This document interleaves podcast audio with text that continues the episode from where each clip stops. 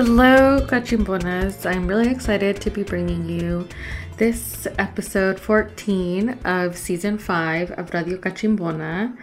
Radio Cachimbona is an abolitionist podcast that audio archives state repression and fierce migrant resistance in the southern Arizona borderlands and breaks down case law and politics from a leftist perspective. As a first-generation professional whose parents are Salvadoran immigrants, Yvette prioritizes uplifting the voices and histories of Central Americans. On this episode, I interview Irma Garcia to discuss the effects of Texas's abortion ban, SB 8. Irma Garcia is the client services manager who leads abortion access work at Jane's Due Process, a nonprofit dedicated to ensuring Texas teens have access to abortion care. Irma explains the lengths that people living in Texas must go to obtain abortion care in light of SB 8, criticizes the twisted logic around the restrictions to abortion directed at minors, and breaks down how these obstacles affect poor women in rural areas the most. If you would like to support the podcast, you can become a Patreon for $5 to $10 a month. You can get exclusive access to the lit reviews and early access to episodes like these. Non-monetary way to support the podcast that is still super, super helpful is to leave a rating and review wherever you listen to podcasts and just sharing with whoever you think will enjoy this episode. You can follow at Radio Cachimbona on Instagram, Twitter, and Facebook, and you can follow along to read more of my legal analysis in Balls and Strikes at Yvette Borja AZ on Twitter is where I publish my articles. Thank you so, so much for listening. I hope you enjoy.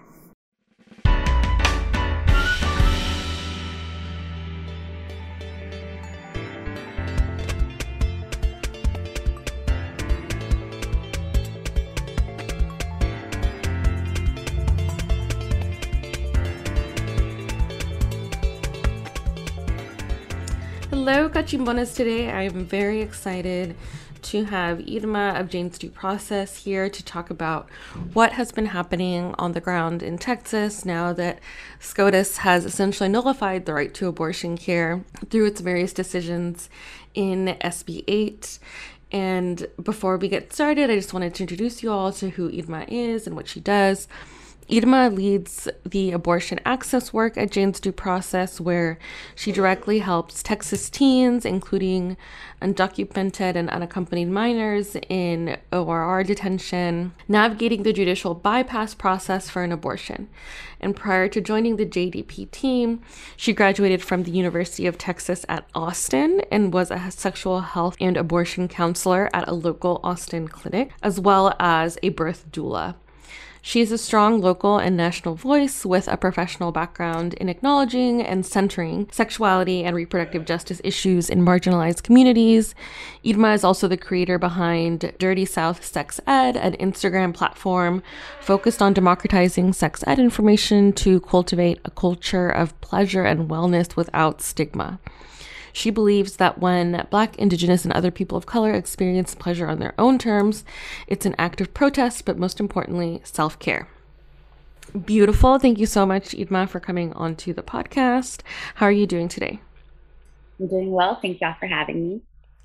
Great. And just so you know, I was in Austin this past MLK weekend and absolutely fell in love with it. Yeah, most people do.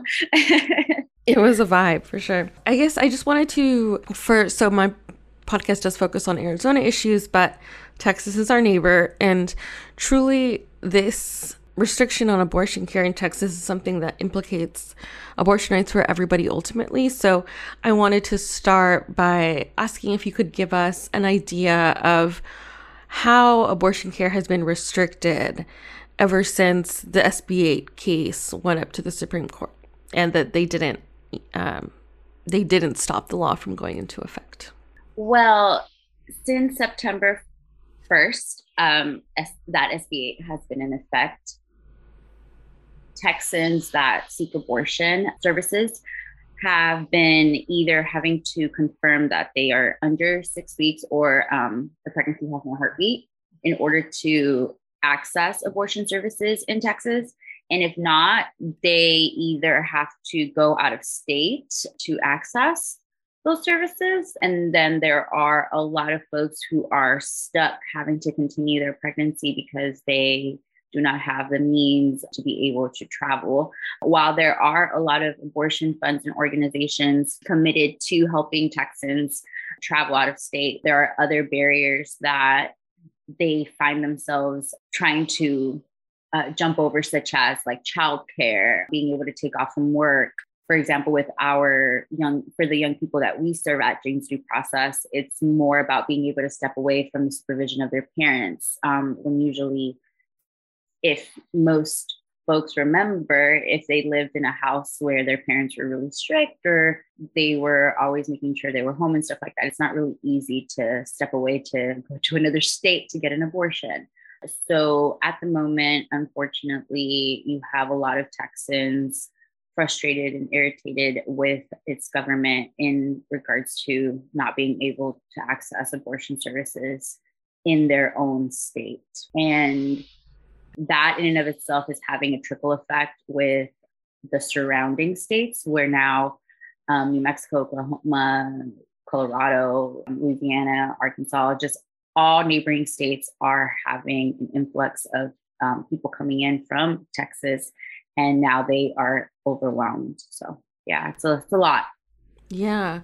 Is there any way to know numbers about how many people haven't gotten an abortion because of this case? I know that it's kind of difficult to prove a negative. It's kind of difficult to tally up numbers of people who didn't go to the abortion clinic. But is there any way that you all try and keep track of that? Or are you collecting anecdotes to communicate that this is happening? Or how are you collecting data on this, if you are? Every organization is collecting data differently. With Jane's Due Process, we have our own system where, based on how many intakes we get from the hotline, for folks who want to get a judicial bypass, that's essentially how we know how many minors in Texas are seeking an abortion. But at the end of the day, we won't always have an accurate representation of what that is, because there are some folks that don't always call us or don't always go through with the process or get their phones taken up, which happens a lot with my cases, where we will probably get an initial call from them to start the process, but then later on they'll ghost us. And it can be for many reasons, whether they decide to not go through with the process anymore, they change their mind, or in the past, a lot of the time their parents find out and take up their phones. But besides keeping... That's so crazy.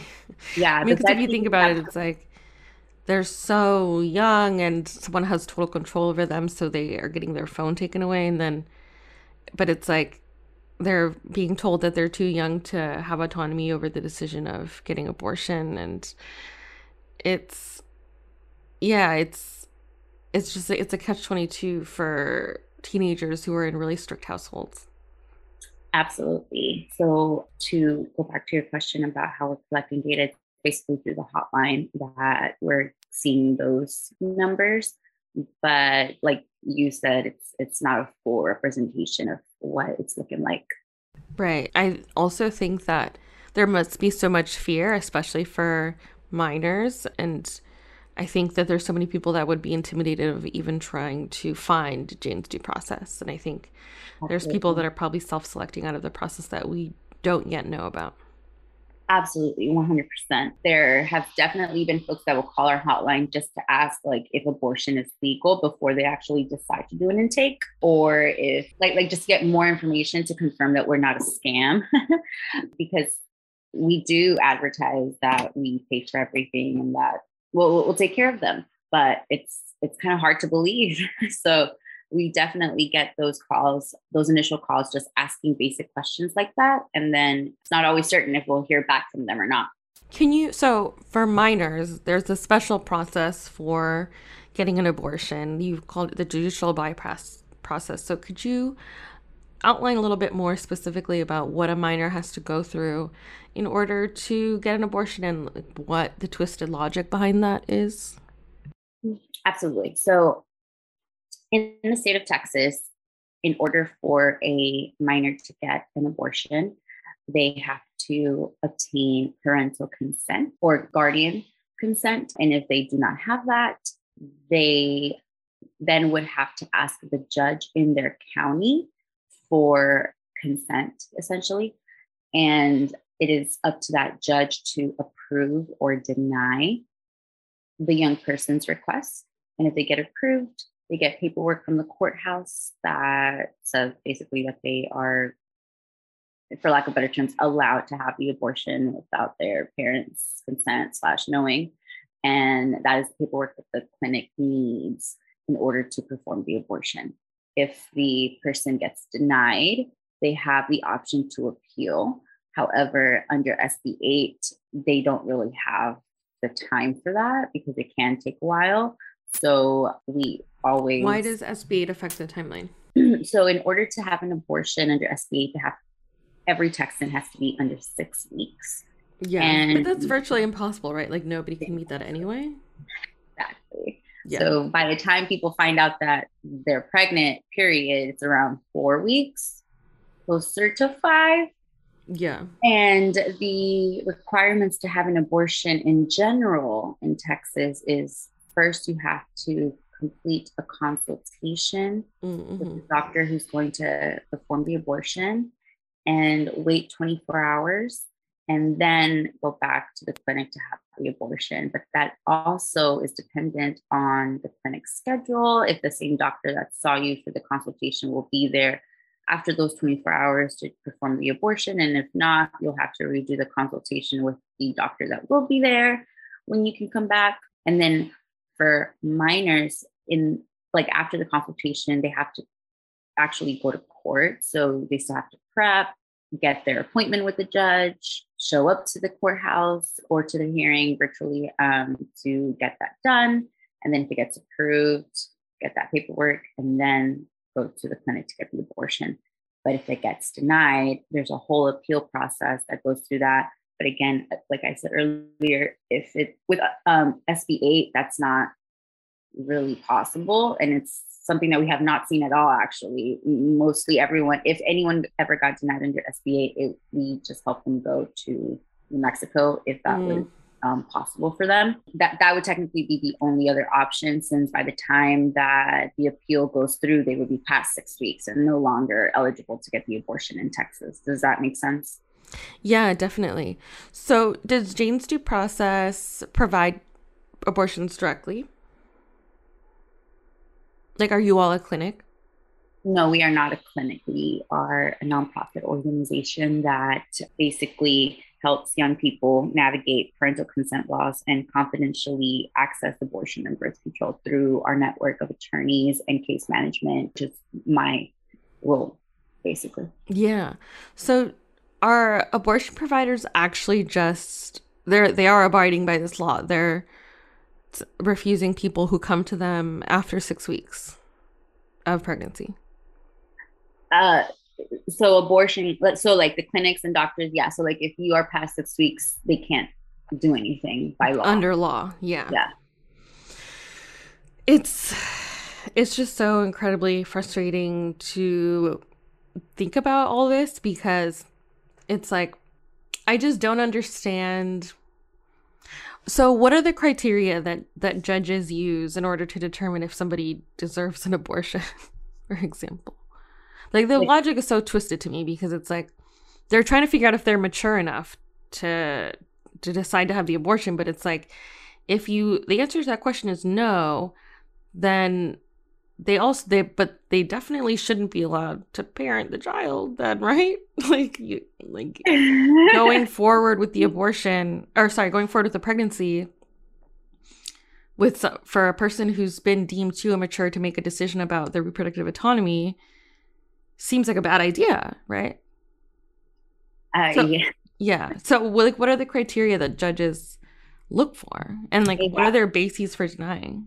So everything you said, like, you would assume that that's like common sense, right? And it always boggles everyone's mind that it's like, no, unfortunately, Texas politicians will definitely do their own thing when it comes to bodily autonomy. But basically, they have to prove two things under the parental consent laws in Texas. It's either that they are well-informed and mature, or that they are basically in danger if they were to disclose that they are pregnant and want an abortion to their parents. For the most part, everyone goes to their hearing, and so basically everyone uses like the first portion of I'm trying to prove that I'm well-informed and mature versus my life is in danger. That's usually a little easier to prove anyway. Mm.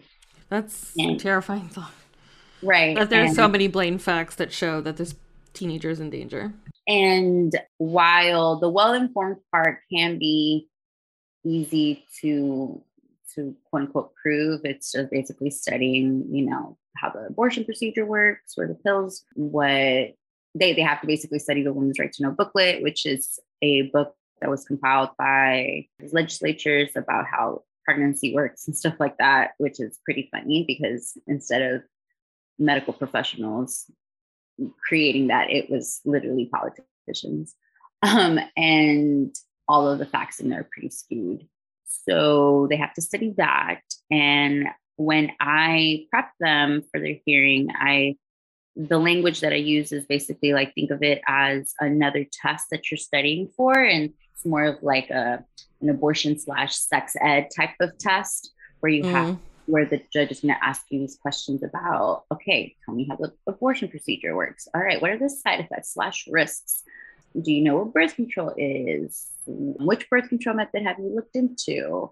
So questions like that. And then the other piece is proving that you're mature, which is more frustrating to hear about, because you would assume that if a young person is seeking an abortion, they've already thought about it, they've already done everything they need to just by going through this process is maturity enough to prove that, like, I'm pretty mature. But unfortunately, that is not how some judges work, and it's not always enough. So it has happened in the past where judges will say, sorry, not mature enough, your application is denied. Right.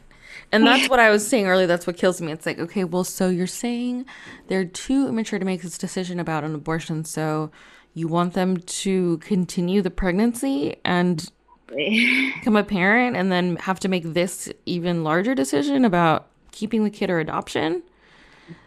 And that you're kind of implying that they're mature enough for that, but not for the abortion. It just makes no sense. Yeah, it's frustrating. And you would, like I said, you would think it's common sense, but it's not. Yeah.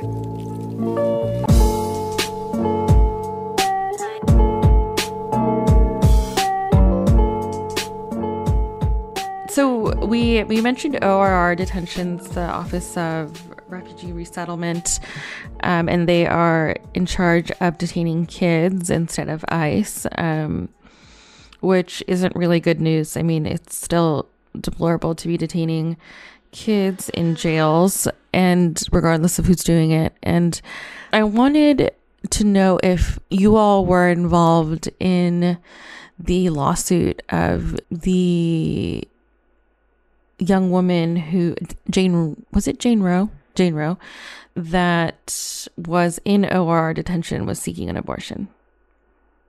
If we were involved? Yeah. Oh, that was us. Okay. So can you tell us about that? Yeah. I believe that was 2018 when it happened. There was a minor in ORR detention who was seeking abortion services, and ORR was basically, for lack of better terms, just saying that they would not do like offer transportation or like do what was needed to support her getting an abortion, that it was okay for her to get an abortion if she wanted to, but that they specifically were not going to do anything to help with that. Does that make sense? So when someone is in ORR detention, how are they going to get to the abortion clinic if they are in they're in jail? Yeah. They have to get transportation there. And essentially ORR is basically responsible of like transporting a person to whatever medical appointments they have and they need. And essentially they were basically refusing to do that. And so, which was then also delaying the young person's care. And from there, the young person's attorney also was able to get a team of JDP lawyers to help with the appeal and all of that. But then it also kept getting more delayed and more delayed. So at that point, it got taken all the way up to the Supreme Court for that young person to be able to get her abortion. And she eventually did. It took a while, but the case basically helped cement the fact that ORR's responsibility to provide the necessary needs for a young person to get their abortion is required. So from now on, they basically, as soon as a young person even just voices a concern of wanting an abortion, they are required to contact us so that we can begin that process. And they are required to provide the transportation. And then once the attorney needs to speak with the young person, to let that attorney in, and like just basically make sure that all of that is in place versus refusing, like last time with the case that went to the Supreme Court. Does that make sense? Yeah, it does. So the change from the lawsuit was that now there's a policy where if there's a child or if there's a teenager in OR detention that wants an abortion, then you all are contacted, or an organization like you all is contacted? Right. So ORR in Texas. So basically, ORR in Texas. Got it. All of the minors in Texas that are in ORR detention and are seeking abortion services called ORR is required to call Jane's Due Process. And around how many people have you helped since that 2018 decision? How many ORR children? Yeah, teenagers. Yeah. I don't have an exact number, but they are not our top demographic. Mm-hmm. They may become one every other month, but we still do it. We still help. And even under SB 8, thankfully, they're still calling us. But at this point, not many are under 6 weeks. So not many are able to get their abortion in Texas anyway. So they have to get transferred to another state. Oh, my God. That is so fucking dark. Yeah. Yeah, because like they're the most vulnerable population, I think, in this situation. Yeah. Right.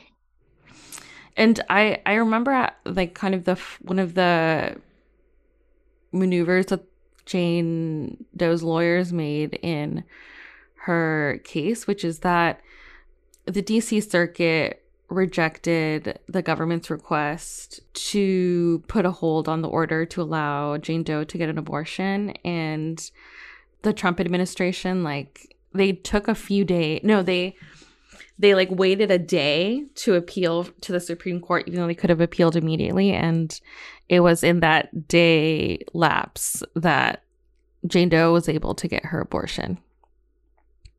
Mm-hmm. And just in the nick of time. Yeah. It truly was. Oh my gosh, the stories that Jane's go through they're truly mind-boggling. Yeah. Like I would want to say like courageous and inspiring, but at the end of the day, it's also like, why do they have to be inspired? Like I wish they didn't have to go through that period. Right. No, and just the mental anguish that you go through. I mean, she must have been going through so much, not knowing ultimately what was going to happen, and to be saved in a hallelujah moment in the 11th hour is good, but stressful as hell. Truly. Yeah. So I know that you also, I know Texas, is constantly on its anti-abortion game, and SB 8 isn't the only thing that it's done to try and restrict abortion. You've written about the Texas COVID-19 abortion ban. Can you tell us about that? And so when the pandemic started, oh my gosh, my brain is mush now since the pandemic started. So I'm like thinking back, like when did it start? Like 2020. I remember 2019. Those were the good days. Yeah, my brain is mush now, where I feel like I don't know what time is anymore. I forget what day it is, like of the week. It's just all jumbled. It's all jumbled together.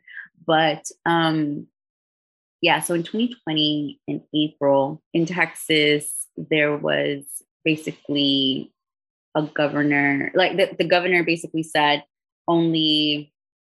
I can't remember the language he used, but basically non-essential surgeries were not going to be able to be had during that time frame, right? And abortion was obviously included in that list of non-essential procedures, like surgical procedures.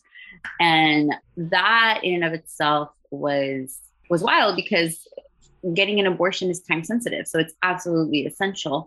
And that is where you see a lot of the social media strategizing behind the word essential, that abortion is essential. Abortion is time sensitive. So it's something that is required to be had immediately whenever that person is seeking that service. So that was in April. And thankfully, pro-choice Texas attorneys appealed, and took a lot of going back and forth until it was slashed down and people were able to get their abortions again after like a month and a half of fighting. So it truly was a month and a half of people having to wait to be able to get their abortion, while because there was still no limit on gestational age. Like the limit was 2 weeks, so people could technically-ish wait. But at the same time, like, that's a lot of anguish and anxiety that you're putting on people to wait for something that they could get like quickly. And also, like, the more you wait for an abortion, like, while the risk is low, the risk still increases, price increases. And so you like nothing gets better when someone is waiting for them to get the abortion. So that month and a half was very stressful for Texans seeking abortion services. Yeah. And the COVID-19, so this is kind of another example of COVID-19 and being used for nefarious purposes. Like you mentioned how there's this twisting of what surgeries are considered essential and which aren't. And the policy was about avoiding spread of COVID-19, and so canceling non-essential quote-unquote abortions. But really what that does is it ultimately does exacerbate the COVID risk, because as we've said time and again, even if you try and restrict access to abortion, you're not going to stop people from trying to get abortions. And so what people are going to do is they're going to leave the state, as you've been saying, and that travel like that out of state ultimately is increasing COVID risk. Exactly. And that was a big point that we were trying to make during that time, that people need to be able to in general, people need to be able to access the healthcare they need in their own zip code, in their own state. Because there's this other layer of, while, like, even before SB 8, when people were able to access abortion for 22 weeks in Texas, that was mainly only in urban areas like Houston, Austin, Dallas, bigger cities, right? And Texas is huge, so there's a lot of people who don't live in those cities and that have to travel hours to get to those places. Exactly. That was exactly what I was about to get to, where you have folks in rural areas not being able to access those services. So there's that huge barrier that was already in place. And now at SB 8, where they're definitely not going to be able to travel. And then before SB 8, there was the COVID ban. So they were already having to travel to just another city. Having to travel to a whole other state requires more money, more time, having to take off from work, and increasing the risk of contracting COVID. So the layers of risk just continue to pile up. Yeah. So something else I wanted to talk about is the effect that these various laws, SB 8 and the COVID ban on abortion, have had on clinics. Have either of these laws caused clinics to close? Not necessarily permanently, but during the time that it began, like when the COVID ban first was implemented, most clinics had to close down for a little bit to figure out what they were going to do to strategize. And they did the same whenever SB 8 went to effect as well, in order to strategize. And eventually many of them opened up, but it took a while before that. And so now that they've opened up, they're only taking patients whose pregnancies haven't passed the 6-week mark. Right, or that there's no heartbeat. So remember that there's still a consultation that has to be had. Mm-hmm. So everyone comes in for their consultation and everyone gets told at their consultation if they are still eligible or not to get the abortion. And that is basically when you find out. Wow.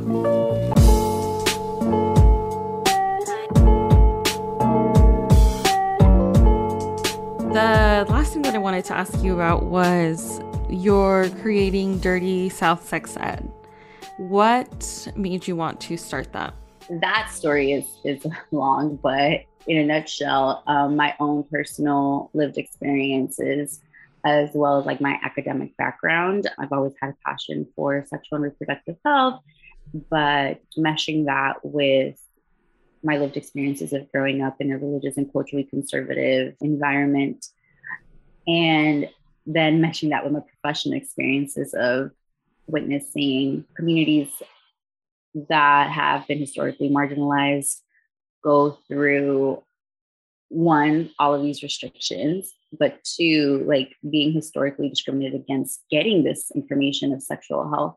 Right. And so wanting to just democratize that information, because not a lot of folks in marginalized communities have that medical literacy that's needed to navigate the medical world. So yeah. And none of this is taught in schools either. I mean, you're supplementing you're providing what should be provided in school, in public schools.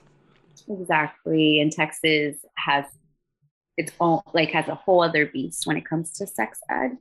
And so basically witnessing all of that in my professional experiences, I decided to create this Instagram platform just to be able to push the information out there so that it's accessible to absolutely everyone, from teens to young adults to parents to older people.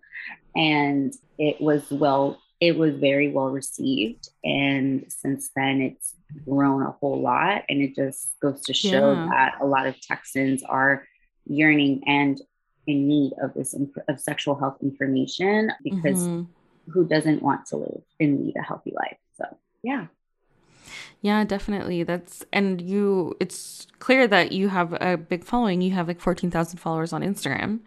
So there's obviously an audience for this. Yeah. Who doesn't like to talk about sex too? Well, I think you're doing a really amazing job of destigmatizing it, because a lot of people really don't like talking about sex, even with their friends, Yeah, for sure. I definitely have this hope that one day we can talk about sex as comfortably and easily as we talk about other hobbies and the way we talk about the food we like and right watch. So yeah. I love that normalization of sex that you're doing through your platform. You mentioned the heartbeat ban. Is that where the ultrasound requirement comes in, or is that different? Or could you explain both of those things? So SB 8, one of its nicknames is the heartbeat bill, because essentially the authors of the bill are saying that people shouldn't be able to have an abortion if there's a heartbeat. So if someone goes to their consultation and is under 6 weeks, but there's a heart pulse, if there's a quote unquote heartbeat, they are still technically not eligible for an abortion. What is that junk science? Does that actually happen? You can hear the heartbeat? It's not a heartbeat. It's more of an electrical tone, but like a pulse. But that's the language that the authors used. And wait, so if on the ultrasound you can hear the pulse, you can't get an abortion? That's part of the law. Do people get denied on that basis often? I don't know if often, but it does happen. Wow. With our clients, with our Janes. Not this week. I had someone who was supposed to get their abortion on a specific day, but she was still 6 weeks, barely about to be 6 weeks Texas and was not able to get it because there was a heartbeat. Oh, sorry. Because there was what? Oh, there's the pulse. Right. Yeah, it's very confusing. There's a lot of layers. It's confusing. Oh, yes. Just as much as you are confused. No, I'm just feeling, well, I just feel sorry for the abortion clinic, sorry, the abortion providers, because they probably don't agree with that, right? And they're like, what the fuck? But they also would face legal liability if they were to go through with that, right? And that's why they wouldn't. Because I'm like, if I was an abortion provider, I'd be like, fuck this. But I'd have to consider the legal liability. Everyone an abortion. You get an abortion. You get an abortion. Truly. But watch out, everybody. Yeah. Here's the other. It's a very nuanced situation. The thing is, right, there's not that many clinics left in Texas anymore. Yeah, there's 20, according to you all. Exactly. And there were a lot more before that, but like, every single ban or restriction that Texas adds every legislation, like another clinic, it's like another fairy loses its wings. It's just like every single time you have less and less clinics existing in Texas to provide these services for its people. So the few that are standing have to move very carefully in order to, quote unquote, stay alive in a very hostile political environment. Yeah. It's shocking to think about what young Janes have to go through in order to get abortion care. Yes, for sure. I always talk to my friends, and sometimes I even mention it to them, to Janes themselves, that like, I'm very proud of them, and I am always inspired and motivated by them because they are so courageous and so bold to be able to go through this entire process to get an abortion. Because I know the way that I grew up and the type of mom that I had, I would have never have been able to get away with it. And that just, definitely not. And I would consider myself a very like bold and adventurous and free spirit type of person, but at the end of the day, as a young person, I still had so many barriers that I would have had gone through that I wouldn't even have bothered. I'm like, I know for sure I wouldn't have been able to get an abortion. Fuck it, we having this baby then, I guess. I don't know. We can figure something out. But no, I'm joking, but it's actually like fucking horrific. Exactly, super horrific. But at the end of, but what I'm trying to say is that it just goes to show how amazing these Janes are. Yeah. And it sucks that they are put through this obstacle course of shit. With my language. No, it's okay. You can swear. This isn't NPR.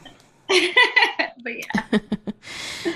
Yeah. I really appreciate the work that you all do in educating people about the nuances, because it is, it's a fucked up landscape, but there are these little loopholes, and it is important for people to know that. Like, I really appreciate that in the Instagram graphics that you sent me, you all clarify that while abortion providers can be sued, which is like still very horrific and obviously is going to have a chilling effect, Janes themselves can't get sued, which I would imagine is would be a big preoccupation for a teenager thinking about doing this.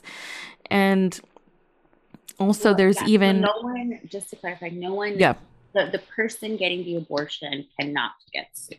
Right. So adults seeking abortion or young people seeking abortion services are not going to be the ones getting sued. True. It's both Janes and adults. Just nobody getting an abortion can get sued. It's technically just the people that are helping you get an abortion. Right. And also even like the 24-hour mandatory waiting period also has a loophole where if you live more than 100 miles from the nearest abortion clinic, then there's an exception where you only have to wait 2 hours after the ultrasound to get an abortion. And these are just like in the weeds things that if you all weren't advertising on Instagram, people would not know. And it's so important that you all are doing it. So I think those are all the questions that I had, but did we miss anything? No, I think. Well, I have been talking about this for months now, that it's like, I feel like I'm just like on autopilot, just talking about SB 8. I know, you have all the talking points already. Just boop, boop, boop. Yeah, so in my head, I'm just like, I think I covered everything. I hope I did, but I'm sure your audience will ask more questions and we can definitely address those. For sure. For sure. I guess the last, one thing that that we've kind of touched on but didn't explicitly say is that Texas law prohibits private and public insurance companies from covering abortion care. So even if you have health insurance, it won't be covered. And getting an abortion is, as a result, like totally self-funded. And that's kind of that's the importance of Jane's Due Process and so many of these nonprofits that are providing support, right? It is filling in those monetary gaps for people. Abortion funds, right? Yeah. So for those that don't know, if you need financial assistance to get an abortion, there are abortion organizations called abortion funds that help those in need to assist in paying for their abortion. Usually it's not fully, they're usually just small vouchers, or not always small, but like just vouchers that go towards the final cost so that the person seeking the abortion can pay the absolute minimum if possible.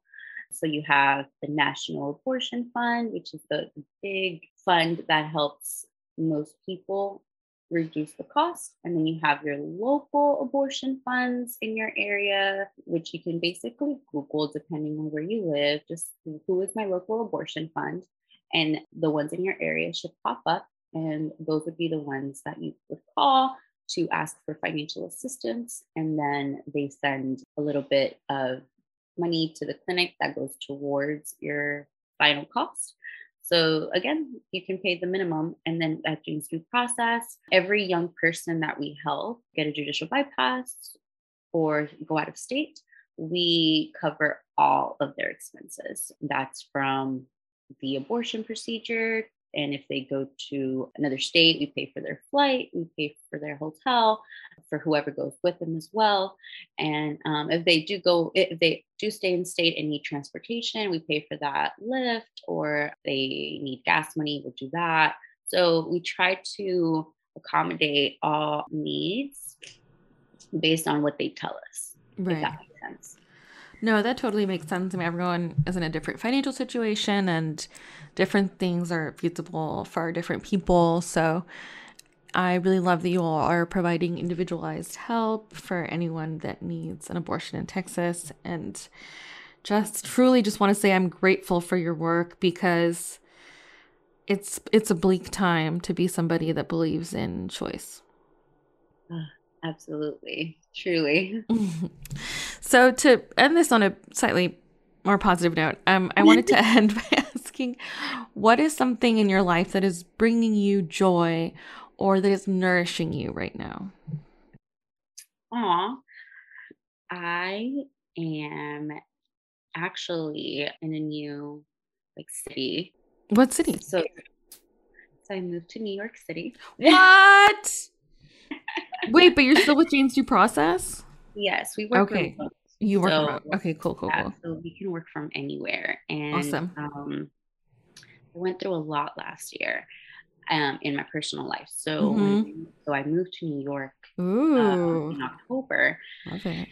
Kind of have a fresh start, right. And it was always a dream of mine to live here. And now that I can live here and still work with in my personal opinion, the best organization in the world. I'm definitely enjoying that brings me joy, being able to experience a new city. I'm a very, like I was saying earlier, I'm a very adventurous person. So being able to experience new adventures, and my community has always brought me so much joy. They are always, they are my angels. And then I'm a very artistic person, so being able to work on my own designs and stuff like that, is amazing. So that is what I would say brings me joy at the moment. I love that, and it sounds like New York is the perfect place for you. I hope you have many, many amazing adventures there. Thank you. I hope so too. Okay. Well, Irma, I loved having you on the podcast. And like you said, if any of the Cachimbonas have follow-up questions, feel free to email them to me and we can hop on a podcast again soon. Yeah. Part two, baby. Yeah. Okay. Thank you so much, Irma. Have a great day. You as well. Bye-bye. Bye.